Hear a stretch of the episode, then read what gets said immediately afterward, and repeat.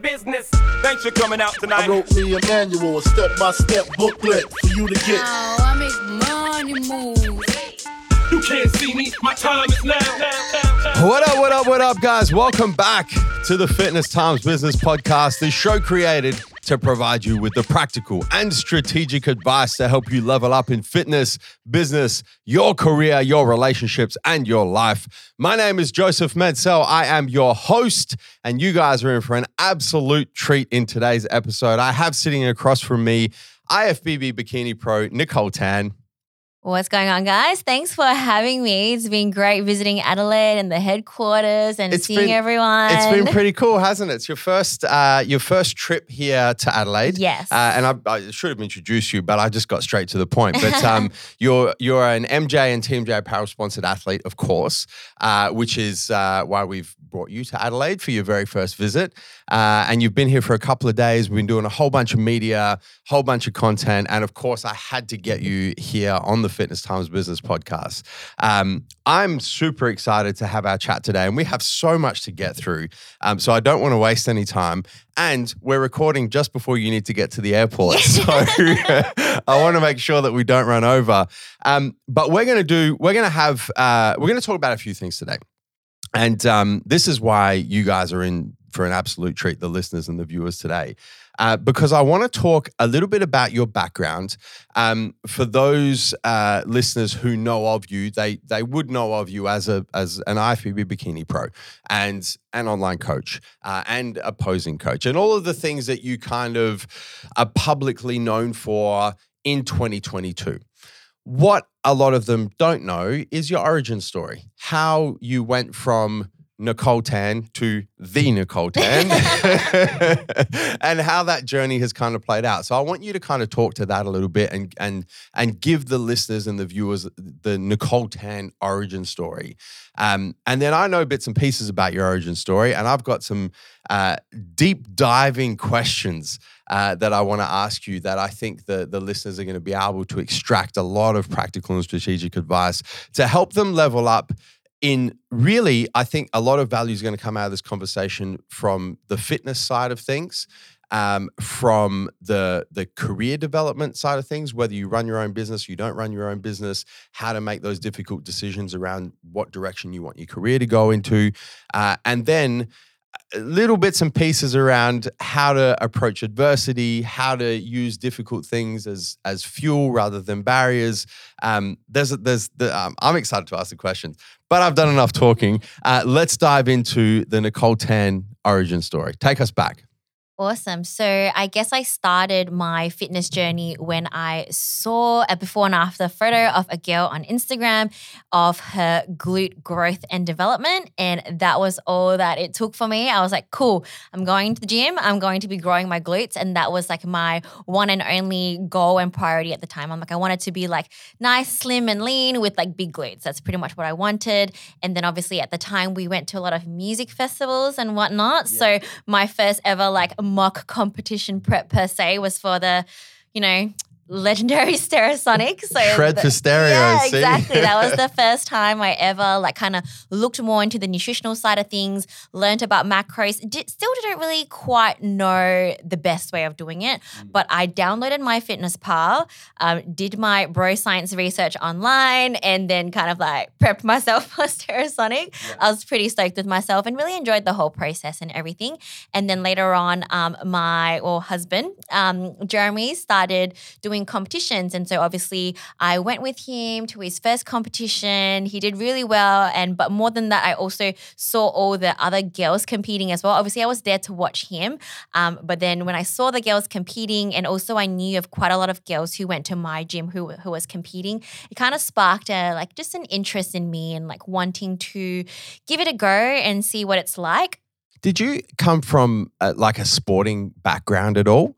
Or like what what was your because a lot of a lot of athletes that are attracted to the different divisions in the sport of bodybuilding have come from some sort of sporting background or some sort of performance background or you know something that appeals to either the physical side of the sport you know the weightlifting and the cardio or the performance side of the sport being on stage and and, and presenting artistically. Did you have any of those sort of backgrounds So I was always very into being like active, I love fitness, and I love sport. I was just not good at it. So growing up, I tried literally everything. Like I played AFL, I did volleyball, like I did just anytime there was an opportunity to volunteer, because most girls they were not really into playing sport and whatnot. And there was like a mixed team and they needed some girls to fill the spot. It was always me. It was always me wanting to give it a go. I wanted to be a part of everything. And I was just really bad. And then they're like, oh, we don't really want you part of the team, but we have no choice because no one else would do it.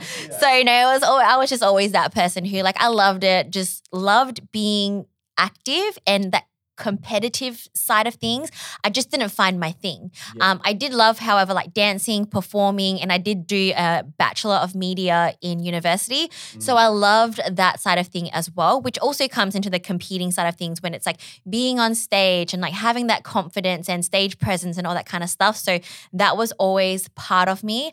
I just didn't know how to put my love for being active like into it. So i'm that's how i found like bodybuilding and i'm like you know this, is this is my thing That's it. It's kind. Of, it was kind of like the perfect delta, I guess, of your, your Yes. your different interests that you could really really kind of pull on, you know, different passions and bring them together in the same sport. That's very cool. A hundred percent, a hundred percent. So, um, yeah. So then I decided to do my first bodybuilding show in 2015. Mm-hmm. At the time, I was still in uni. Um, I think I was finishing off my masters in uh, commerce, um, in accounting actually. So that was like my last semester of uni. That was what I thought that like I wanted to do. I was still not quite sure, but I was giving this competing thing a go. So 2015 did my first comp in INBA, which is now known as ICN. I came fifth, and um, I was met with the rude awakening as to how much muscle I actually had, uh, which was none, and I competed at 38 kilos. Yeah. so I think as you- as yeah. most first time athletes, like you you know, you think you're carrying a lot of muscle, and then you do a contest prep and you get stage lean, and you're like, ooh, okay, back to off season. yeah, exactly. So I was like, you know, the first time I ever like I, I was a good level of conditioning, I would say. I was like, you know, very happy with my conditioning. I did have glutes because that was the first thing that I was obviously like working on and whatnot. Um, but it was just small everywhere else. I always thought I had big legs because I always had carried more fat in my lower body when I was younger. Just had a little bit more of like a, I was just a bit more lower heavy. But after getting lean, I'm like, my legs look like chopsticks, my arms look like chopsticks. Cool. I had like a little bit of like definition through my tummy and a nice small waist, but I was just small everywhere. So, you know, I knew that that was what I needed to do to get better and place better. But also, I kind of felt that like I needed to change federations at the time because um, just the look of the girls that were placing higher than me was not something that I aspired to um, want to look like in the future. And I was just, I had a big interest and love for like, already at the time, just like the Olympians, the IFBB look. And that was what I had in my mind. And that's why I was like, cool, my conditioning is kind of the IFBB side of like conditioning. And I know I like the size, but I think for me to proceed to the next level, I need to throw myself into the deep end and um, make, just throw myself into IFBB. I know I don't have the size yet, but I need to be in it. And if I were to lose, I want to make sure that like the people that I lost to would make me want to look better, be better, and make me want to level up like in in all aspects and all levels. So um, after that, I was straight to work into growing. I'm like, I never want to see 38 kilos on the scale ever again. Just just for, just for context, because 38 kilos is very light. How tall are you? I am five foot, so 150 centimeters. So Okay. I'm not very tall. Yeah. But um, yeah, I am a, just a smaller frame individual as well. Yeah. But um, yeah. That being said, 38 kilos is still very, very It light. is, what do you just for reference? What what you- you've you've just come off um, an international pro tour. yes. What was your stage weight at like the Pittsburgh Pro? Um, so I think I was like 42.3.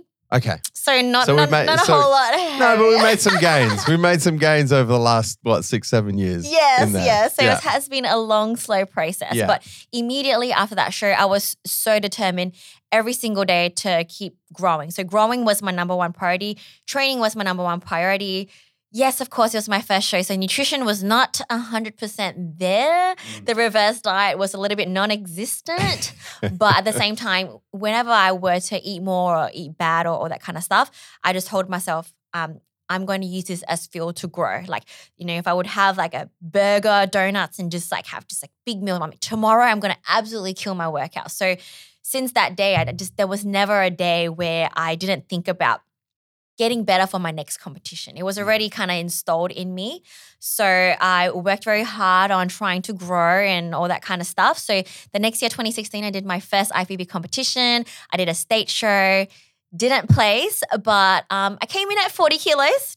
So There we go. so you Progress. know we, we, we're moving we're moving somewhere a little bit so um i was just happy to just throw myself into um you know the world of ifbb and everything. And um the girl who won at the time like she also looked really good. And again it gave me that motivation to want to be better and to want to put on muscle. So that was the number one priority for me is to be in an environment and do a federation and a competition that would make me want to be better and for the winner to like inspire me and motivate me in all ways, you know. So after that, um, because Jeremy also competed in that show and um, he came second and did really good and everything, and we were all set to go to the Arnold's no matter what. So um, even though I didn't place, we were all set to go to the Arnold's. The flights were booked. I was excited. It was the second Arnold's ever. I entered the novice category at the Arnold's. And I came fourth, which was really good because they placed top six at the time. So I came back with my first medal. I was stoked. I was in the first call out. It was great. And I was like super, super excited. And then Jeremy won his class and was in the running for an overall title. So that was super motivating for me to just watch that and whatnot. I was happy with my placing. And then at that time, like he really motivated me to be like, cool, next time I want to win as well. And like I want, I can't wait for the day. Like I'll be maybe one day fighting for my pro card. Maybe at the time I was still not sure as to how far I could take it, but that was still very motivating for me. And I like I wanted to be better. So It was in, it was in the back of your mind. You yeah, yeah, like, it you kind of know, planted yeah, the seed, yeah. you know. Hundred percent. Yeah, yeah. So after that, we took um, the next season off again. Um, I knew I needed to get bigger. So again, like conditioning and whatnot was all there. Um, just yeah, needed needed to get bigger. So uh, back on the bandwagon of trying to grow muscle, and then the following year did um, the state show. And I came second in the intermediate and the open division. So that was my first placing in an open division. So I was super happy coming second. And then um, that state show, Jeremy won the overall title. so just always just that, you know, a little bit better. So I was like, cool, maybe one day I want to win an overall title too, Yeah, you know? yeah. So it was just always like, again, super motivating. And then we both went to the Arnold's um, after that. And then I got my worst placing ever. So I came ninth at the Arnold's um, in the open division this time. So obviously it was different from the novice. Came ninth and um, a lot of the girls who competed in that show were girls that I looked up to for a long, long time, and they all had a lot, a lot of muscles. So I was just again, oh, like I've spent so much time trying to put on more muscle, and I'm still too small. So, but that's fine. Like you know, we'll just just keep working on it. So went back to work again. And then decided to come back that same year in season B. And I did the state show and I came second again. And at that point, I was feeling a little bit defeated and burnt out. You know, mm.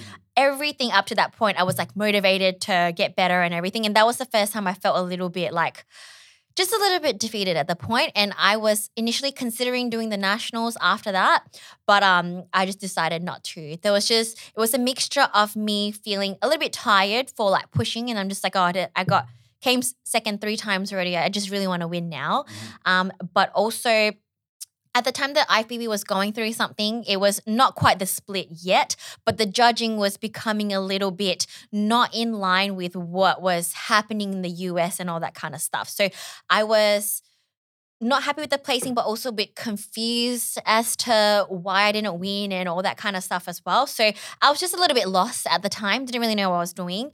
But um, I started having a love for um, powerlifting. So just before that show, just rewind a tiny bit. Um, after coming ninth at the Arnold's, I started doing a bit of powerlifting um, training to really try to grow. So after being disappointed at that show, I decided to pursue powerlifting a little bit further. And so um, I did my first powerlifting competition where I also did like a sanction comp. So I did like a novice and a sanction comp. So my official numbers were, and I was at 44 kilos when I competed at my powerlifting competition. So for my squat, I squatted 92.5 kilos. Um, bench was pretty shit, but 32.5 kilos for bench. And then um, deadlifted 117.5 super, super easily. So I felt like I could have done 120.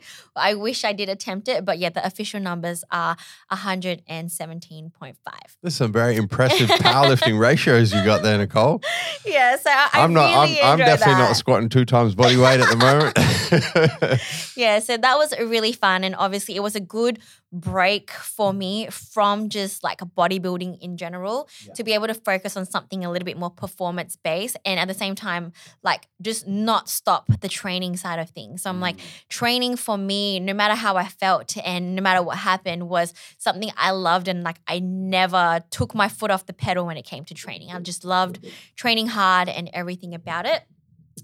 At this time, I um, was just kind of getting my footing with like my business side of things with personal training.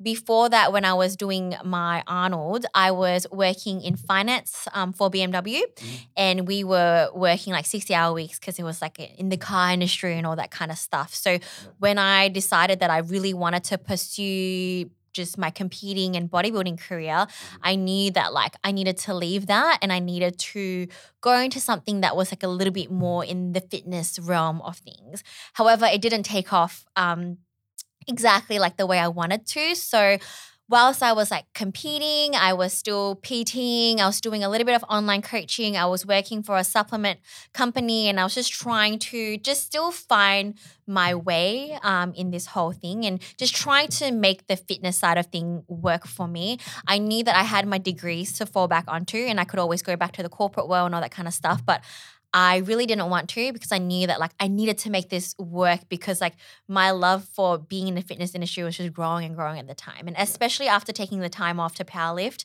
I missed competing in the stage so much. And then um, the opportunity to come back to bodybuilding opened because the IFBB had just split at the time. So I saw that as a new in for me. I'm like, cool. I was feeling a bit lost. And I feel that now that they have made the split, drew the line, and made it clear as to what they were looking for. And if you went the Pro League route, that they'd go full NPC, um, exactly how the Olympia is, and all that kind of stuff. On top of that, it opened NPC Worldwide where you could compete internationally um, for your pro card and um, in any country that you want. So um, the timing would work out because obviously we only have two shows in Australia. Yeah, well, before that split, which was the end of 2017, uh, if you lived in Australia, you couldn't compete anywhere apart Exactly. from Australia. It was almost like it was it was like lockdown before a pandemic, pretty much. You Yeah. were locked in Australia. You couldn't go and compete in Asia. You couldn't go and compete in Europe. You couldn't go and compete in US. You had to compete in your country of residence, and there was no exceptions. So it was very difficult uh, as competitors for us to kind of see the path to the international pro circuit. If you didn't, you know, turn pro in the season A, well, it wasn't even season A, it was just the season B circuit in Australia. It was like, well, bad luck, try again. Exactly. Um, so it was very, very restrictive. But yeah, then the the the split between IFBB Pro League and IFBB Elite happened at the end of 2017, and it was like the oyster opened. yeah, Uh, yeah. So continue. Yeah, so it was just it was just good timing because I was like just done with my powerlifting on a high because you know I just just needed a little bit of a break at the time and but then I realized how much I missed it and um, I love traveling, you know, so I love traveling and so there was like a list of just like all these international shows you could go to and the different dates. So I'm like, cool, now like I don't have to be set on just these two dates. I can pick a date and a country that suited me. So um yeah, I made plans to go to Singapore to do my first ever um, IFBB Pro League show. So we went there. That was my first Pro League show, first international show, and the first time I was ever in front of an Olympian judge, which was Sandy Williamson at that show. So that all happened for me at that show. And I won my class for the first time. So that How was good. that was amazing. It's just Yeah. like just a big comeback to me to bodybuilding. And I'm like, you know what? I really love this. And I'm like, I really, really want to do this more. And I Mm. just felt like everything was aligning for me and that fire was just like reignited just in Singapore.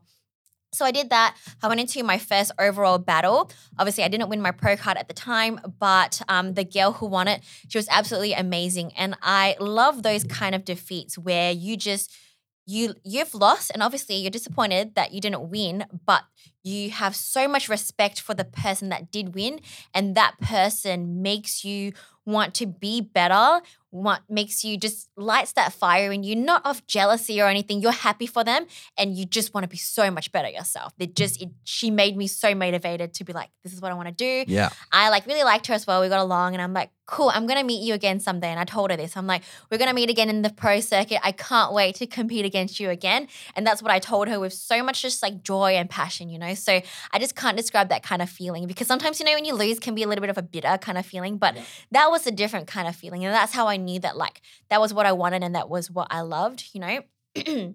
Two weeks later, went to Vietnam and then I did my first like muscle contest like competition, which was great because muscle contest is like a it's American kind of show and it was just like an amazing experience just kind of being there and again there was like an American judge there as well. Did that show. Um, I won my class again, so that continued to just kind of put me in that good momentum. And then um, when I fought for my pro card that time, I just felt even more so like I really, really wanted it. You know, in Singapore, it's a little bit different. It was my first time. Um, but in Vietnam, like I really, really, really wanted it. Um, but the girl who beat me, she was a girl from China who was like really impressive. She just looked so amazing. And actually last year she was in Olympia. She made it to Olympia. Yeah. So again, I was so happy for her. She was great. I accepted her, my defeat to her. And um, one of the judges came up to me after and was just like, you know, you're really, really great. Don't stop trying, you know, for it. And it was like, it was so close between me and her. If there was two pro cards, both of us would have gotten it, but there was only one. And obviously today was her day and she got it. And I accepted that. And also that made me again want to be better. And like it made me kind of really think about my future and what I wanted. And I'm like, I want to be a pro. I like don't just want a pro card for the sake of calling myself a pro. I want to win my pro card, meet all these girls that I just lost my pro card to again in the pro circuit and travel the world doing that. That is what I wanted. So that also made me kind of like again want to push more in my like fitness career and stuff. I'm like even more so now. Like I need to make this work for myself. You know, find multiple streams of income in the fitness industry that would support me competing. And then for my number one priority to be like competing and to be a professional athlete. Like at that point after Vietnam was when it really solidified all that for me. And then um, that was in about August. So then I did season A the following year. Um, did the state show for the first time. That was like my first state show since the split. And I was super, super nervous about the show because I've never really done well in my state. So I felt like a lot of this pressure, and everyone knew that I just went internationally and I won and all that mm-hmm. kind of stuff. And I really felt like I had to prove myself in Australia and also kind of like prove to people that I didn't purposely go to Asia for like an easy pro card because I wanted them to know that like these girls in Asia were really, really good. And it, it- I didn't run away there for the reasons of it to be easy or all that kind of stuff. It was just that the timing worked out well and I love to travel. But I'm like, I need to earn my place in Australia now. So like it just that was that was a lot, a lot of pressure on that show. Well, so, you you'd placed second in in the state show a couple of times Yes. up until this point as well, right? So it was kind of like, well, I need to win you know, now. it's time to take that first place trophy, Nicole. Exactly. Let's and do first this. place wasn't enough as well. I'm like, I needed to win overalls, Yeah. you know? So I was like, Yeah. I needed to win my class and then I needed to win overalls and then I need to go to Arnold's to win the pro card. Like that was like the plan because I'm like, I already won my class twice, you Mm. know, I, I need to win that overall now um, in my state and then go to Arnold's. So it was Before like- before I'm just going to hold the suspense for the listeners who don't know that don't know what happens at this show and at the Arnold's. Um, what was happening in your business, your career at that time? Because you say that you know you've you've uh, Vietnam was really kind of what solidified the dream, and at that point you were like, okay, I need to make sure that all the different areas of my life kind of align with what I know I want to do at this point. Um, so what was happening in your in your business and your career at that point as well? Yep. So I was still spinning all the plates. Like I was still doing my PT. Um, I was still trying to do online coaching. So online coaching hasn't quite taken off for me at the point. Um, but I was like working hard at the whole um, PT side of things. So that was obviously really, really hard being a PT with the split shift and the hours. So I started to realize as well, I'm like, it's a bit hard to do the competing and also um, too much face to face PT. But that was like my main bread and butter. Yeah. And um, so that was what I had to do. So the 5 a.m. starts and then like the midday breaks, coming back at 5 p.m., you know, working through till 7:30 or whatever and then like working everything around it. And then like also like on the weekends and stuff I would work like a 9 to 6 at the sub store and just like I did everything I could to again make this whole fitness thing work. And again I was also pushing my social media. So I was trying to set up everything for um like my my pro career as an athlete you know? It was not quite happening yet. My social media grew very very very very slowly. And then um, I started my YouTube channel um, after I won the state title Okay. Yeah. So you won the state title. Won the state title. won the overall. I was Yeah. so happy. I think that was like the happiest I've been like in my whole career to be able to do that in the state like that I was from. So did that and then um yeah, started my YouTube channel literally then to document my journey because I think deep down I kind of felt like this is my time Mhm. and I'm going to start re- like documenting it now because like I feel like it's going to be a happy ending to this little series here. So I started vlogging like my um, last five days leading up to the Arnold. Obviously, went to the Arnold. I won my class. And then I won my pro card at the Arnold. So there was just like a great ending to my very long and hard amateur career. So when I won my pro card, I'd done 11 shows. Mhm.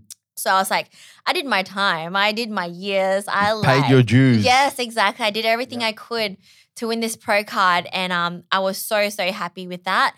And I knew that it was not enough. You know, Mm. I'm like, this pro card is my passport to living the life that like I want to live. You know, I want to be able to travel internationally and all that kind of stuff. So I took the rest of that year off to grow, obviously, because I knew that like I still needed to put on more muscle to be able to be competitive as a pro, um, but also to just really take my career to the next level.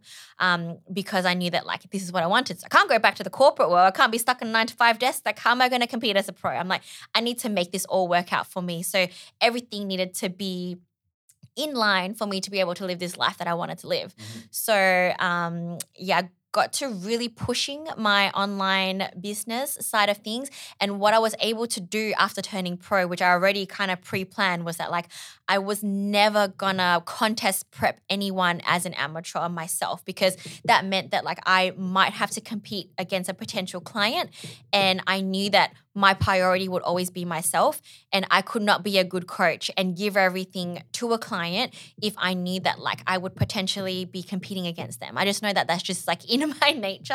So I knew that I need to turn pro first, and then I could just take on clients to um, prep them and hopefully help them turn pro if that's what they want. Because I'm competitive in all areas of my life, and if I'm going to be a coach, I'm like I want my client to win. I was just like addicted to this feeling of winning. You know, I was like on a high, like all I knew was winning. You know, so I'm like after I won my pro card, I'm like now if I'm not going to be competing, you guys got to win for me. I need my high. You Yeah. know, I'm Yeah. like I got to do this. So um, I was pretty successful with like a lot of my comp prep clients. So one of like my first clients was actually a male client. It's Jeremy's best friend, and also um, yeah, like my my first male client um lost about 20 plus kilos on him and then he went on to win um a fitness model overall title. So you know um got that and then a few of like my other girls are winning like first timers titles and all that kind of stuff and i was very very proud of them and what i always told them i was like you guys are doing so much better than me when I first started.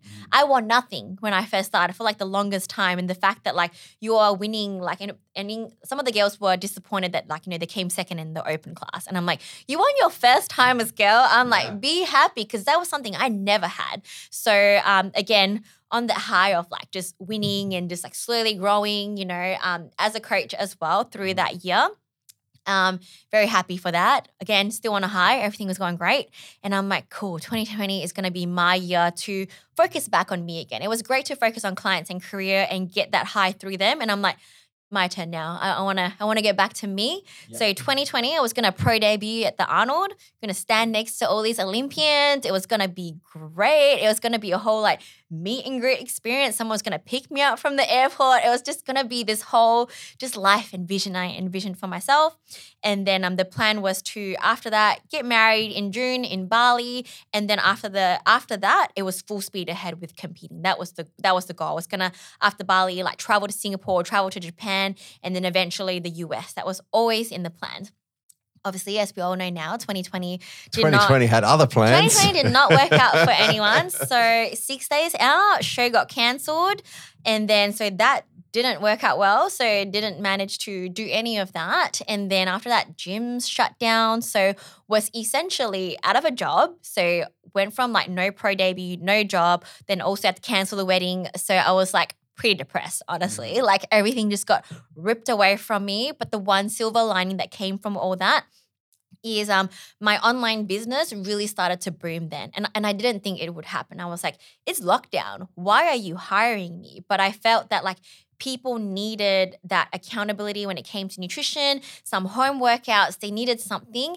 And um yeah just business started to really really grow then which i'm so so so thankful for. And also i was able to really focus on my social media side of things. I started continuing to pump out more videos and i felt like during lockdown people needed that you know just something to watch as well like you know keep them entertained during lockdown and also just um you know just the educational side of things as well that I was able to provide through my videos. Um, I was able to film a lot of like um, booty band stuff for like Instagram and just really, really work on that. That helped me, but also I knew that like really helped people as well. Like, because it was a dark time for everyone. So I got a lot of joy um, from doing all that. So that was the one thing that came out of like all that.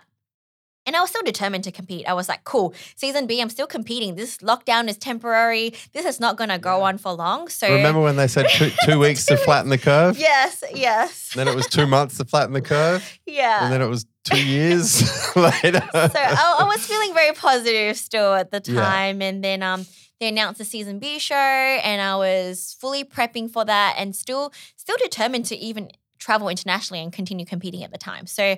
Um, all that got cancelled, and obviously, um, then I started to feel a little bit defeated. I was like, okay, well, now two of my shows got cancelled.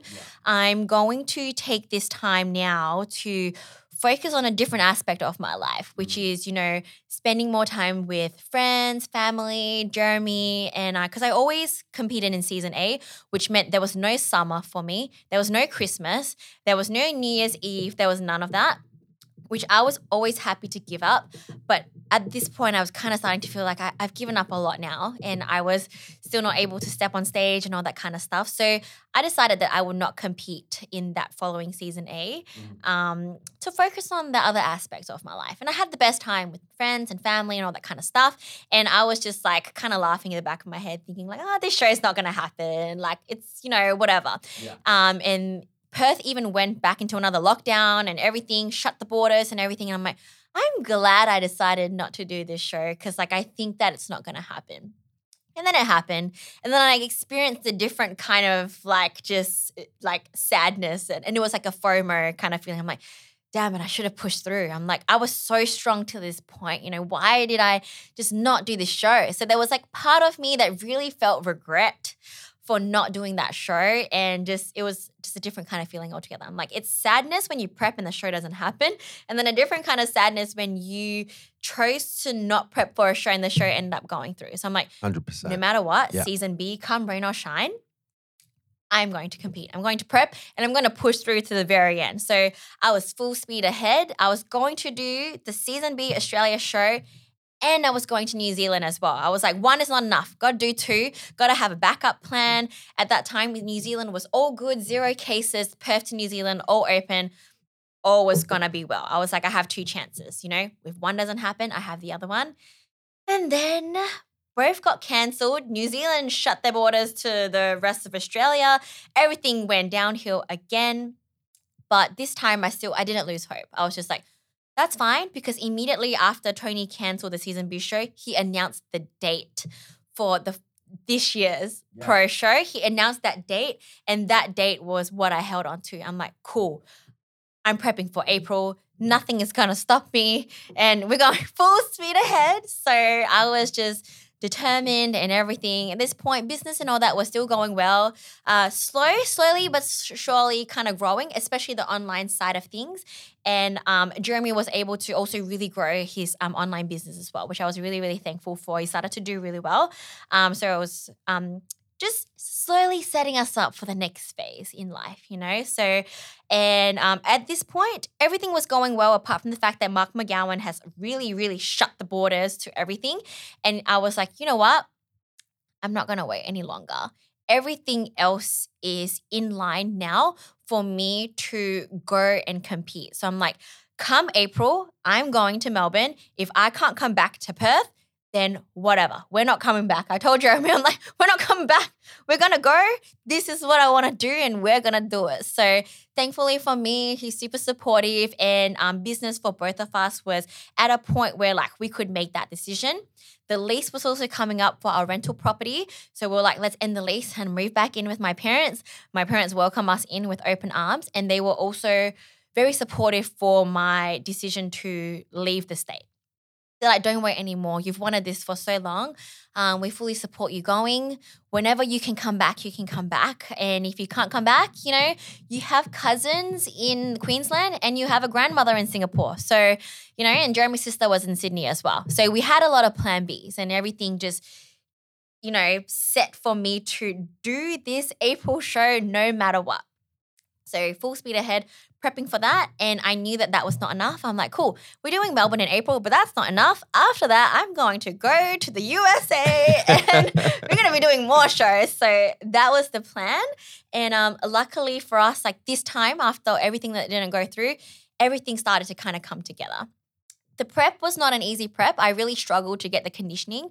But the moment I left Perth, for some reason, all the weight just started to drop off. Everything started to come together, had a really successful kind of peak, and everything was just in line. And I looked the best I ever looked for the Australian Pro Show, which was my pro debut. And I felt that that was like a, you know, your pro debut is something really special and big. So I was just really happy with how everything came together then. Um, I couldn't have asked for a better pro debut. But of, a, of course, I was very disappointed with how I placed because I went into it wanting to win. I was on a high from winning. I was like, I knew nothing apart from winning, you know? So to come fourth at my pro debut, I mean, it's good. Coming fourth is good because every single person there looked absolutely amazing. You know, I was like, I had so much respect for all the other competitors as well. And that was something that really um, changed as a pro. It's not about you being better than them. And the me wanting to win didn't necessarily mean that I felt that I was better than them. I just felt that like I wanted to win because I kind of suited the criteria the most. I looked um, the most like an Olympian or whatever the reason that would have been. And never that I ever felt like I was better than any one of them. But like I felt that like I brought my very best. Basically, was how I felt. Um, so I was disappointed in the placing only because my plan was to win and qualify so that I could continue competing for the rest of the year without the pressure of qualifying for the Olympia. Because obviously we all want to qualify for the Olympia, but I wanted more than that. So I was like, qualifying for Olympia was not enough. I would have still went on to keep on competing for the rest of the year anyways, because that was what I wanted. I'm like, this is why I fought 11 shows to turn pro, so that I can compete in all these pro shows, travel the world, meet all these Olympians, stand in front of the judges, and just live that life that I wanted so, so much. And then to also doing that, I knew would also grow my social media and um, all the other aspects of my life as well coaching, social media, all that kind of stuff that would also support my competing. Everything would just sort of come together. You know, so that was a long term plan. And even though I didn't win, I was going to go ahead with that plan anyways. You know, I'm like, this doesn't change anything. I documented like the whole way through, uh, got a professional videographer. So thank you to Jeremy for like, you know, helping me out with that. Like, he found the videographer was actually one of his clients. Um, so we documented all of that for my YouTube channel So that was something that came out of it. You know, I'm like, even though there was a not a happy ending to this series, I'm like, maybe people can take something out of this. That, you know, 100%. sometimes, you know, Yeah. I, I talk about winning a lot, but sometimes winning is not everything. Even though I say winning is everything, sometimes, sometimes it's it's not, you know? So um yeah, I was just really happy with how all of that kind of turned out. Obviously, I went to the US and lived my best life. I loved every moment of it. Um, I didn't do too well in terms of placing. Obviously, um, they only placed top 16, so I had no placing in both. However, I enjoyed every moment of it. I competed, um, competed in the Pittsburgh Pro, which was literally a mini Olympia this year. I met so many Olympians. I stood in front of Olympic like judges, and I was very happy with the feedback I got out of them because it just proved that everything that I could have done, I did well. And um, because all they said was that like I just needed to have a little bit more muscle, grow everywhere. Conditioning was great, presentation was great, flow, my structure, everything that I could have done um, was was good. I just needed like more muscle, which the only thing I could have done to change that was to go back in time and start my journey a little bit earlier. Because I'm like everything I've done, I've pushed to to to grow, and I'm like it was just still not enough time yet. Even though every single day, like that was what I thought about about growing in the right areas and all that kind of stuff. So I'm like, I just need a little bit more time to grow a little bit more. But everything that I could have done, I did. So I was happy with myself. I was happy with the experience. I was happy I went. Um, and I was also happy that I got to be defeated by those caliber of people as well. Because now I'm coming back with the experience of seeing in person how great these athletes are and getting the feedback from the judges and just getting that fire in me um, to be able to do it again. So, yeah, that's where I'm at now, starting from the bottom again, but I'm still having that same fire that I did as an amateur. I'm like, you know, nothing came easy to me. So, this is just one more thing that I have to fight really, really, really hard for. But everything is slowly coming together, you know, got to start somewhere. So, Absolutely. what a what a um I mean you you're incredibly articulate and you're a very good storyteller. What an incredible story. thank you. um, to to get to kind of this point. There's a few themes that uh, I immediately pick up on that are that are constant themes of um, you know the the uh, really your your entire journey through the sport, your entire journey through your career um, that keep popping up over the last seven or eight years. The first one is you are able to kind of strike this balance. You're obviously very competitive, right? Like, uh, uh, no, you, you can feel that. You can feel that energy come from you. There's the competitive streak, but you're able to strike this balance between seeking inspiration from other people's success rather than being so competitive that you look at other people's success as kind of coming out of your pocket how do you like uh, from a mindset perspective how do you get that balance? Because i see a lot of a lot of the time it goes one of two directions right? It's either you seek a lot of inspiration from other people's success and you're like oh you know they're amazing they're so good i'm never going to be as good as them um, but you know congratulations to them and it kind of it, it almost diminishes the competitive streak. And then on the other hand there's the super competitive where it's like ah they beat me you know um, fuck them. I should have i should have won this is bullshit. And it's just super super competitive. And there's no appreciation and there's no inspiration that comes from seeing other people succeed. How do you balance that? I think it's just kind of like being in the growth mindset and just like really enjoying the work side of things. Because mm. this is something like I truly love. I think maybe if it was anything else that perhaps wasn't bodybuilding, then I might go more towards the like, I should have won and all that kind of stuff. But because I appreciate the work and the journey so much, I feel that if I can appreciate other people's success and use that as fuel for me to get better and do better, and I, I always want to be better. And I think mm. that's also part of being competitive is being competitive with yourself. You know, mm. I'm like, I always want to be the best version of myself. I want to level up in like all areas, and I can draw energy through other people from that. And that's something I learned like throughout the journey quite early on. Um, just from the moment I decided to do IFBB, I felt that like I could kind of find that. And I think that has really helped me to progress and be who I am today is getting into that mindset early, early on. Yeah. It's one of the it's it's interesting that you mentioned growth mindset because it it it really is one of the the fundamental pieces of growth mindset is to to understand that other people's success is not coming out of your pocket that there is an infinite amount of success mm-hmm. and you can have as much of it as you want and so can that person who you compete against and so can that person who you compare yourself to.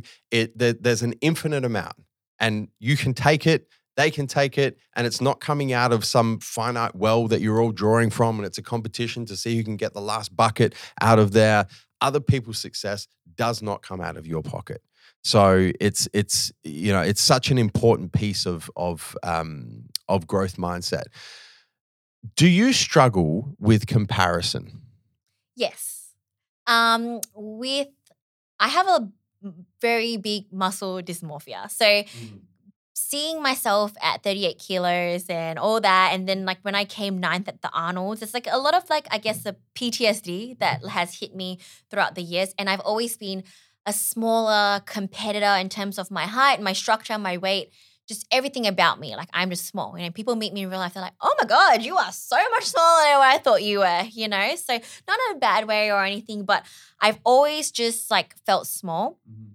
Especially every time like coming into a prep and getting leaner and stuff. And I'm like, cool, it's really great to be shredded and see these veins and like all that kind of stuff. Mm-hmm. But I'm like, then there's this side of you that like comes in, you're like, oh, you don't have enough muscle, you're small. Look at all these other girls. And like honestly, at the Australian Pro Show backstage, that did kind of hit me again, like seeing how much more muscle all these other girls had. And yes, they were also very much taller than me. We do have other shorter, smaller structure pros. However, they were not at that show. Mm. So everyone who showed up to that show just made me feel so small. So that comparison side of things like does kind of like get to me a little bit. I always feel small and I always just like compare myself to my old self and just kind of be like, have I made gains? And just really question myself. Have I grown? Because I spent every single day like wanting to grow. And like I said, no matter what I did, and um, even to the point where I go out to party and I drink, which I do enjoy from time to time, I will not train on that day mm. because I know that alcohol does affect your muscle recovery. And so, because I make the conscious decision to drink that day, and I will never drink unless like I pre plan it. All my drinking and partying has to be pre planned. We can't just kind of like decide on a whim, like, oh, we're going to party tonight. I'll be like, I'm not going to drink because I trained legs this morning and then I'm not going to recover or whatever. So, I'm like, I dedicated like literally every day of my life to grow. I am afraid that I haven't made gains. So I do compare myself to my old self mm-hmm. and feel small. And then I compare myself to like other people and feel small as well. So that's kind of like something that I do struggle with, like quite a lot and still struggle with. But it, you know, we all struggle with something that we kind of have to. It's it's one of the things you know. One of um, Theodore Roosevelt's uh, famous quotes is "Comparison is the thief of joy," and it's something that I struggle with a lot, um, mainly in the business realm. You know, like if I find myself, you know, I, because I seek inspiration from the success of other people as well, but there is a point where it spills over into comparison, right? Is it's like, well, you know, uh, how come I'm like not at that level? Or, you know, when they were my age, they had achieved this much and I'm not quite there yet. And that, you know, it, it can really start to to um, steal a lot of the joy that you experience in the process of pursuing your dreams. I think one of the things that you said there that is that's a super important um, takeaway is if you find yourself in a position where you are comparing yourself to other people, right, and that comparison starts stealing your joy, you can go introspective and you can compare yourself to an older version of yourself, Mhm. right? That's where the comparison should be made because if you compare yourself, and like you mentioned, right, if you compare yourself uh, 2022 Nicole to 2016 Nicole, or 2017 Nicole, or 2018 Nicole, or a previous version of yourself, it can kind of cut through the, well, hold on a second. No, I have made a lot of progress, right? I am heading in the right direction because I'm a much better version of myself physically, emotionally, psychologically, professionally now than I was 12 months ago or two years ago or three years ago. So I think that that's a super important, you don't even know that you do that, right? it's a super important way of kind of spinning that comparison when you feel yourself being sucked into it and going, no, no, I'm not going to compare myself to other people. I'm going to compare myself to previous versions of myself, and that's going to allow me that that distance to kind of go, no, no, no. I can be joyful, and it's not going to steal the joy away from this uh, from this moment right now.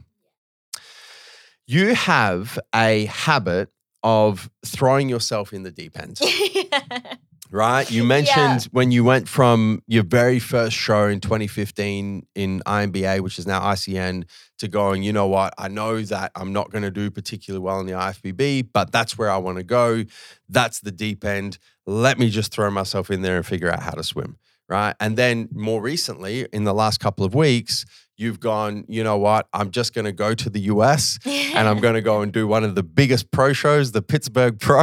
and I'm going to compete against the top athletes in the world. And you just have this, this, um, habit of kind of going, you know what, it doesn't matter. I'll just, I'm just going to do the hardest possible thing and and figure out how to swim, figure out how to make it work. A lot of people shy away from doing the difficult thing. A lot of people shy away from jumping in the deep end because you know what first they want to they want to put the little floaties on right? And then they want to go on the shallow end and figure out how to how to do the proper swimming technique. And then they'll build up a little bit more and then a little bit more. And then when they're ready which never happens but when they're ready they'll go and throw themselves in the deep end. From a mindset perspective what's the driver? What's your internal dialogue that says you know what this is going to be really hard and I know I'm not ready for this yet, but I'm just going to go and do it anyway. And I've got the confidence in myself that I'll be able to figure it out along the way. There's a lot of things I think about. So the first thing that comes to mind is that if not now, when? Mhm. You know, and also another thing for me is like time is so precious.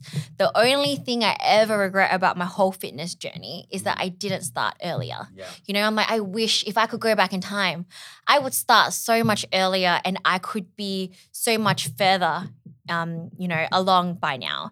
And then the whole COVID thing and the losing two years, you know, that really also made me feel so much more. And the whole just kind of like, life is short. If not now, when? You know, and you'll never feel ready. Just all these quotes, you know, Nicole, like you're preaching. You are preaching. Hey, listen, one of my um, one of my uh, key frustrations at the moment, like right right here, right now, in the middle of 2022, is we've all been through two and a half years of pandemic, and I it's like a pause, a big pause. it's a big pause. And I still see people not wanting to take risks because they're afraid of failing. And I'm like, you just fucking lost two and a half years. But What are you waiting for? Or the, the real pet hate is, ah, the time's not right. What what are you waiting for? yeah. Like, what are you waiting for? You know, if the last two and a half years hasn't taught you anything, it's that you have to take opportunities when they come your way because you never know what's going to happen tomorrow. You never know when the next lockdown's coming, or you can't travel, or you can't go to the gym, or you can't do a, a, a particular competition, or whatever whatever it is in your life that you look forward to doing, but you're kind of holding back on because it's not the right time. It's never going to be the right time. And if you haven't learned that over the last two and a half years, when the fuck are you going to learn it?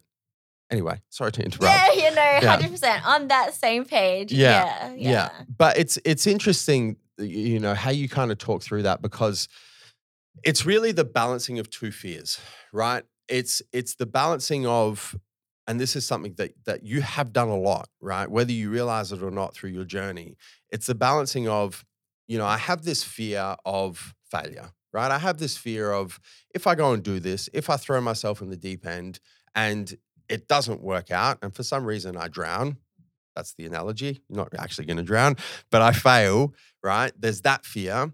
But on the other hand, there's the fear of regret. There's the fear of if I don't take this opportunity, if I don't throw myself in the deep end now, I may never get the opportunity again. And time is running out for all of us, right? We only have a finite amount of time. It's running out. It will end at some point, And it's the balancing of those two fears. And I think it's pretty obvious from the decisions that you've made that your fear of regret is far greater than the fear of failure. And I think it's something that, you know, if you're listening right now and fear of failure is something that is preventing you from taking that step towards whatever it is you want to do. If it's something in fitness, if it's starting your own business, if it's taking that new career opportunity, if it's asking that girl out or asking that guy out or whatever it is, right? And you're just so afraid of what if I do it and it doesn't work. It's something to consider is will you actually be more disappointed in yourself later on in life through regret that you didn't take that opportunity, that you didn't take that risk? And is that going to hurt more than the possible fear of failure that you're experiencing right now that is preventing you from taking that risk? Super, super important. You also have a little bit of a habit of using disappointment at different parts along your life as stepping stones to move forward. And something that I see a lot of people do is they come up against a disappointment, right? Let's just take the the um, the polarity between 2016 to 2017 for you, right? You're 2016, um, you came fourth in the novice division at the Arnold.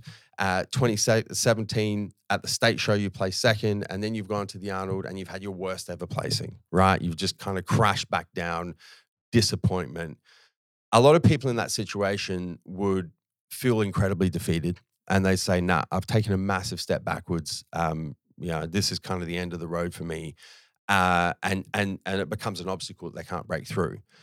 You use that obstacle, and you've done this multiple times through your journey of the disappointment kind of propelling you to the next level. How do you what's your internal thinking around that, around using disappointments to to go, you know, no, no, no, you know what? That's an obstacle, but I'm actually going to use that obstacle as the path to get better and improve and come back and take another step.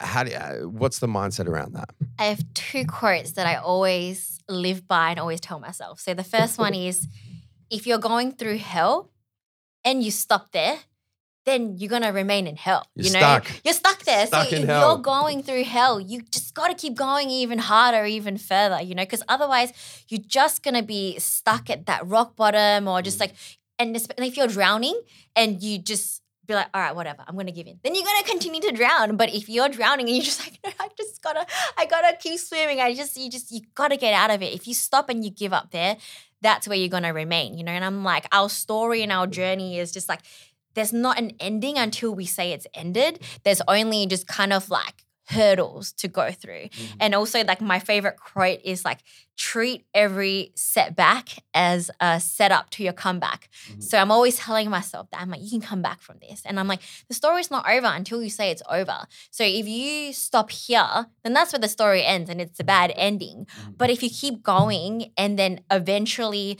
something comes out of it, like maybe a success of this or something else, you just just kind of keep going. You never know where it's gonna it's gonna end up. Yeah. Then there will be like that happy ending that you're kind of going towards, you know? And, and I kind of feel like your failures or like whatever you may call it, the bumps in the road, a lot of good can come out of it because you can learn from it. And also, what I found now, especially pushing the whole social media side of things, it's like you never know who this can help. You know, mm. I'm like, maybe me failing is what someone else needs to see and they need to see me get back up. Like you know just like you know, muhammad ali and so you, you gotta get back up and all that kind of stuff. Maybe someone else needs to see me get back get back up mm. and this can pull them out of like the darkest moment in their life. And that also always just like really motivates me to be strong for myself but for like other people as well. And this is what I tell people posing as well. I'm you, you never know who's watching you. You never know who's watching you lose in this moment and how you're taking it and you know how that can really help someone and make them feel and all that kind of stuff. You know, and like so those people who do kind of like send me messages and tell me like, you know, oh, you know, this helped me, this motivated me and whatnot through my whole journey of like failing and I have failed a lot each time that happens, it helps me to be able to deal with the next failure even better and better. Because, like I said, my whole journey through every single thing I've done in life has like just never been easy. It's always been a struggle. Mm-hmm. And it just gets better and easier. And again, being able to share this, talk about this with people has always made it better because I'm like, you know what? If this doesn't work out, it'll be a great story. And it'll be, uh, you know, your stories will be boring if you just keep, everything keeps going your way. You know, I'm like, a movie, story, everything. You have to go through something to make it a good story. So I'm like, this is going to be a great story one day. So that's what I, I look at it as. And, as, and I, I was thinking about this through the whole pandemic. I'm like, imagine me telling my pro debut story one day when like I couldn't go to the gym, my shows got cancelled, chicken breasts got sold out, and I still continued through all that, you know? So yeah, we just always think about it that way. Like I'm like, one day we're gonna look back on all this and it's gonna be worth it. Mm, So, make yeah. one hell of a story. Yeah. But you're right. You know, I, I really like the the movie script analogy because you think about every amazing movie that you've ever seen. It's always like a hero's journey type thing, right? There's ebbs and flows. There, there's you have to have darkness to appreciate the light. You know, it's not all sunshine and rainbows shit. There's always a challenge. There's always an obstacle. There's always some difficulty or some failure that you know the main character or the main characters have to go through to get to you know the end point of the movie. Um, you are very, very good at committing to the journey rather than focusing on the destination. Um, and I think that that's kind of come through through your competing. It's come through through your business, um, and you're right. Like you know, in all areas of your life, it hasn't been a situation of you know what this is where I'm heading. The the destination is where I'm heading, and like immediately you get there straight away, right? For you, there has been a journey, right? Through competing, you've kind of had ups and downs, but you've committed to the training, you've committed to um, the the prepping, you've committed to the journey of that. Same with your business as well, right? Like when you started your, you, you mentioned you started PTing and you started your online business, and it didn't take off the way you wanted it to take off, but you had the courage to commit to the journey anyway. A lot of people really struggle with that if they're not destination focused and if they don't get to the destination within a certain period of time, especially younger generations now, it's like, you know, I want it here, I want it now, and the destination is everything. And there's no real appreciation or commitment to the journey. What do you tell yourself internally to go, you know what? The most important part is the journey. The most important part, you know, as you mentioned, is is through the failures, is just to kind of, you know, get knocked down seven times, stand up eight, right? What do you kind of, what's your, what do you tell yourself to make sure that you're committing to the journey and not getting hyper focused on the destination? I think it comes down to me feeling like feeling happy is mm-hmm. the most important thing in life. So that's what I've always been like since I was younger. I'm like, I know, and even with competing and stuff, I always tell people I will keep doing this for as long as it makes me happy. And the moment it doesn't, I'm not gonna do it anymore. So mm. that's another reason why it was easy for me to leave my job. You know, like I said, have degrees and all that kind of stuff. I'm like, the moment something does not make me happy anymore, mm.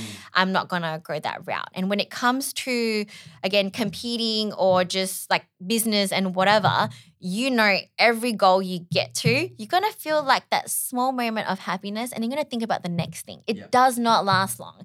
And even like me winning my pro card and stuff. And I remember Jeremy telling this to me as well. He's like, I thought that you I, you would feel happier. And I'm like, I am happy. And he's like, I just thought it will look different. But because I was already thinking about the next step, I'm like thinking about what I want to do next. And like the moment of happiness you get from reaching your destination is very, very short lived.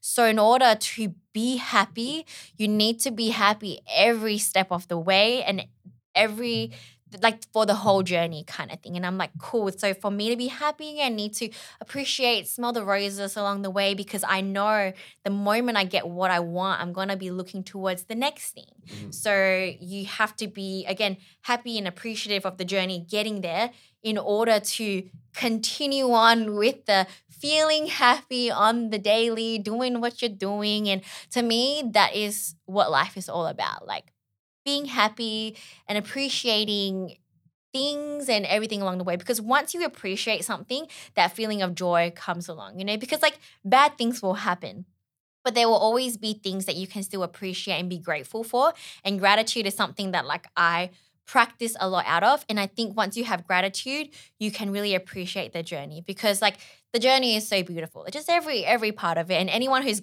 gone through prep can say the hard part is what makes us crazy people love prep so much. Because People are like, how can you just like eat that and do the hours of cardio? And then you're like, you know what? That's like a deep, sick part of me that like I just love it. And you know, Yeah. so you, if you apply that to like every aspect of your life, you know, some people may look at it and be like, that's hard, that's annoying. I don't want to do that. But it's mm-hmm. like, but if you learn to love it, then like, you know, nothing can ever go wrong per se if you mm-hmm. can kind of like keep at the enjoying the little things and all the parts that lead to it, you know? Yeah, it's it's it's something that's super important. There's two things about the destination, which really kind of um, circumvent the the joy associated with focusing on it, right?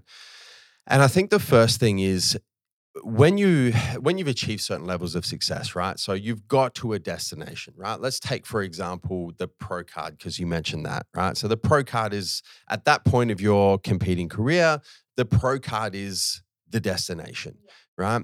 When you achieve that certain destination that certain level of success and you think that that achievement is going to bring you the joy that you think it's going to bring you and then you get there and you're like, ah, well, this is cool because I've been working towards this, but actually, it's not as joyful as I thought it would be. Right? It's always, and you know, I've I've achieved a lot of success in different areas of my life, and the destination is never as good as you think it's going to be. Never. And I see people hyper focus on the destination. And it's kind of like, you know what? When I get that job, I'll be happy. When I um, have that amount of money in the bank account, I'll be happy. When I achieve that pro card, I'll be happy. When I have, when I meet that life partner and we get married and we have a family, I'll be happy. And then they get there and they're not fucking happy. so Yeah. it's, you know, happiness and joy is experienced through the journey of trying to get to the destination. It's not experienced when you get to the destination. And I think a lot of people are unpleasantly surprised when they are super destination focused and they reach the destination and they're like, shit, this is not what I thought it would be. Why did I not enjoy and be grateful for and embrace the ups and downs, the wins and the struggles of the journey to get here? Because that's where the real joy was. The other thing, the other problem with hyper focusing on the destination is it moves. The goalposts always move, right? So you mentioned once again your pro card. As soon as you earned your pro card, what were you thinking about destination wise? Literally competing as a pro, going to Olympia. Like the, the first thing you said, I'm a pro now. What's the goal? Go to Yep. Olympia straight Yep. away. Not even anything in between. It's just only now after experiencing a few defeats, I'm like, maybe just try to get one call out uh, better Yep. next time. Yep. You know, just kind of pull it back a little Yep. bit. But then I know once I get there, I'm like, I want to call it higher. And I'm Mhm. like, in my head, I'm like, even before I haven't even qualified for Olympia yet, Mhm. but I already know in my head and in my heart, one time is not enough Mhm. once I get to Olympia once and be like, I want to be a two time Olympian, three time Olympian. How many times can I become an Olympian? 100%. Is going to be the goal. And I already I already know that. And Yeah. so I'm like, I need to embrace every part of this. And for me, that happened at the Pittsburgh Pro after obviously like, you know, being disappointed at, you know, the Melbourne show and obviously they didn't pl- place well at the Orlando show. I'm like, this is the mm. amateur Nicole's dream to mm-hmm. be at this Pittsburgh Pro, to be in front of Tyler, Tyler Manion and Sandy Williamson, mm-hmm. to stand next to Janet and Lauralie and Ash Kay and just see them, meet them. I talked to Jay Cutler backstage and just just that everything. I'm like, stop for a moment and realize where you are right now. This is what winning your pro card means. It means you get the right, the opportunity, the honor of being here, speaking to these people, and being in this pro league family. Like you earned this. You never celebrated it, like really. Mm. So this moment here is your reward for working so hard as an amateur. And once I told myself that, like that's why that show just like meant so much to me because I was able to finally like take a step back and celebrate after the 11 amateur shows I've done because I don't think I fully kind of like appreciated what it really meant to be a pro because I wasn't able to compete as a pro. And I've always felt like such a, what's the word, like an imposter. Like I didn't mm-hmm. deserve to be called that because I haven't lived as a pro. So for the two years that I've had my pro card that I haven't competed, I'm like, I don't really feel like I deserve to call myself a pro. But after traveling the world, flying seven flights to get to Pittsburgh, I'm like, I deserve this now. Now I finally feel like I've deserve to call myself a pro. I'm a pro. Like, you know, I went to America, I stood on that stage. Like, I can proudly, like, I earned that title, is what, like, I truly felt. Even though I earned it two years ago, I'm like, now I've earned it, you Mhm. know? And I'm like, obviously, there's the next thing after that. But, like, that was when I was truly able to appreciate, like, everything. Yeah. It's very, very cool. Very cool. I've got two more questions. yeah, yeah. I've got two more questions for you. You have done a really good job um, of not just pursuing your dreams, right? It's it's obvious that that you you've done that, right? Just through your story and and um, you know anybody can pick up on that. It's one thing to pursue your dreams. It's another thing to have a plan to ensure that your lifestyle pursues your dreams, right? And I see this um, uh, Uh, in all different areas of life. I see it in business. I see it obviously in in fitness. I work with a lot of pro athletes in the sport of bodybuilding, and it's like you know what, this is my dream. This is what I'm going to do. I'm going to commit to the journey. I'm going to do all the shit I need to do, and you know, I'll do whatever it takes. But then there's a lack of planning with career, business, family, lifestyle, finances, everything that needs to go into making that dream a reality. And the dream kind of collapses at that point. You've done a really good job. Uh, once you kind of, you know, you made the commitment in 2017 that you were like, this is what I want to do. This is my passion. This is the dream I'm going to pursue. You didn't just kind of go, and that's it you went about planting all the different seeds in your life, right? You went about, you know what, the the corporate job, the corporate world is not going to suit this dream that I'm trying to pursue. So I need to make some changes there. I need to make, you know, these different changes in my life to plant the seeds now so that hopefully when I turn pro and I'm able to I'm able to, you know, move move along the journey of pursuing this dream that I'll have all of the pieces in play to be able to do what you've just done, right? Go and travel to the US, spend three weeks over there, do a bunch of shows, come back, spend a week in Sydney. You're off to Singapore soon. Like it, you've set yourself up to be able to pursue your dreams. Where did the awareness come from to do that? Um, it was like a mixture from um, obviously after the Vietnam show, I Mhm. kind of knew that like this is what I had to do Mhm. to um, support my life because I'm like I knew from the very beginning like this is what I wanted to become a professional athlete, but I was also very realistic to know that like professional athlete does not put a roof over my head. You know, I'm like, Yeah. so what do I have to do? I'm like, professional athlete also costs a lot of money. Mhm. You know, I'm like, I need to pay for the flights. I need to, you know, competing internationally. It's not going to be cheap, you know? So I thought about all the different avenues that like I needed. I'm like, cool, and I can't go all in on one thing because I'm like, I, I we now know that I don't grow fast in any particular area. So we need a bunch of stuff going going on for me. So I'm like, cool, we got we got we got the PT, which was like my main source of income. But I knew that once I started to travel a lot, that like I couldn't do the face-to-face PT, which means my income from PT would drop to zero. So obviously I knew that like I had to make it as an online coach, as a prep coach, do like online posing or that kind of stuff. So really, really pursue those areas and just like be creative with it as well. Like, you know, that kind of stuff. How can I do that? I knew that like, you know, okay, YouTube would be another avenue. I'm like, cool, I need to really grow my YouTube channel. I'm like, one day I'm going to monetize my YouTube channel. That was always the goal. And I'm like, maybe through YouTube, I can pick up some extra sponsors. I'm like, if I just be really genuine on all my social media platforms, sponsors are going to pick me up and whatnot. And then also, I got to win some shows, I'll get some prize money. So I'm like, a little bit from like all these Yeah. areas, and Mhm. I get to do what I love, which is training and competing. And then hopefully, all this will kind of like come together. So I just kind of worked at it like a little bit almost blindly with hopes and dreams dreams and manifesting, you know, but just like I'm just gonna put in the hard work. I've always worked hard in like all areas and then just like kind of keep manifesting it to happen and just kind of let it all slowly but surely come together. And it really started to, like I said, take off during like the whole COVID like a time. Like, you know, online coaching started to take off quite a bit.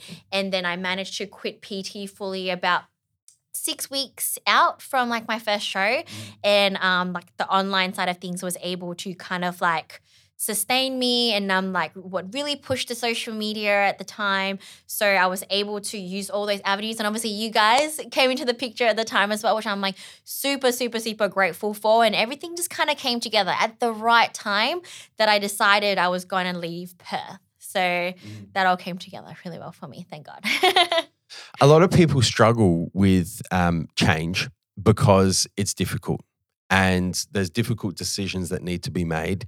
And in order to make those difficult decisions, you need to have a lot of courage. Did you struggle with any of those difficult decisions? Did you ever kind of second guess yourself? Did you ever kind of go, oh shit, I'm not sure, you know, if this is like I want to pursue my dreams, but this is like this is real now. I'm not sure if I want to make this decision. I'm not sure if this is the change. I know that I need to make it to support my dream, but it's really uncomfortable and really yucky feeling. Did you struggle with any of that sort of decision making along the way? Um, mainly when I decided to just become a PT, mainly. And for the first whole year of being a PT, I'm like, did I make the right choice? I'm like, is this what I want to do, can do? How long can I do this for? Was something that was always on my mind as well. Yeah. I'm like, being a PT, I can't take any days off for leisure or being sick. Um, Mm. like, what if something happens? What if I like get old? What if I get pregnant? Like all that kind of stuff. And I'm like, I can't PT anymore. The money is not gonna roll in, and just mm. like a lot of those fears. And I'm like, there's no superannuation when it comes to being a PT. There's no sick leave, and then it's just all that side of things that also come with like running your own business and being your own boss and all that kind of stuff and not having like a proper kind of like I guess long-term business plan and all that kind of stuff. I had a lot of those fears mm-hmm. initially and then I just kind of like got a little bit smarter mm-hmm. with things and then just again online um really just the internet mm. kind of like pretty life changing. I'm like, the kind of things you can do with the internet, you know, I was able to kind of know that, you know, you can reach people all around the world with the internet, you know, and all that kind of stuff. And there's so many ways to earn money through the internet and right down to like, you know, investing and just like cryptocurrency and all that kind of stuff, like, you know, and just like social media and how much money you can earn from like social media itself just like was mind blowing at the time. Because at the time, like, it wasn't really that big yet. And I'm like, PT is the stepping stone. It was not the be all end all of all that kind of stuff. So when I was able to look at the bigger picture of all that, then slowly my fears of like, was this the right choice to pretty much it wasn't the choice to become a PT, it was a choice to not work for someone, basically. You know, Yes. being your own boss. That's Run your own scary. Yes, exactly. So I'm like, the PT was part of the business. It was part mm. of the Nicole Tan business. Mm. And then I started to add more pieces to it and then grow that a little bit more, grow myself as a brand. And then the final step was leaving the supplement company I was working for because that was almost like a safety net a little bit. I was still kind of working for someone. And when I decided to leave that and I was like fully self employed, that was a very, very scary feeling. But mm. I'm like, now I fully work for myself. Yeah. Like, you know? Now there's no safety net. I'm like, oh, don't know my boss. Like, you know? So, but where where did the courage come from to make those decisions? To remove, firstly, to leave your full time job Yeah. to go and pursue PT, PT, and then to take the safety net away. Where did the courage come from? How did you build up the courage to make those difficult decisions? Uh, I again, it's just like my habit of jumping into the deep end. There was no It's a common theme yeah, here. there was nothing that kind of gave me security. I'm like, Yeah. if not now, when? Yeah. You know, just all those same things. And Yeah. then just one day decided this is what I have to do. Mm-hmm. And then just kind of do it. A little bit of blind hope, you know? Mm-hmm. Like, but just gotta, if not now, when kind of thing, you know? Yeah. Yeah. It's very cool. It's very, it's very, it's very inspiring. It's very inspiring to hear, um, you know, somebody who has had the courage to make these sorts of difficult decisions, uh, to throw themselves in the deep end and have the the faith in themselves that they'll figure out how to swim, that they'll figure out how to do it, uh, to use different setbacks as setups for comebacks, as you as you so Yeah. eloquently put it, and use disappointments as stepping stones, and use obstacles to kind of push themselves in the directions they need to go, rather than blockading uh, you, their their journey and from pursuing their dreams.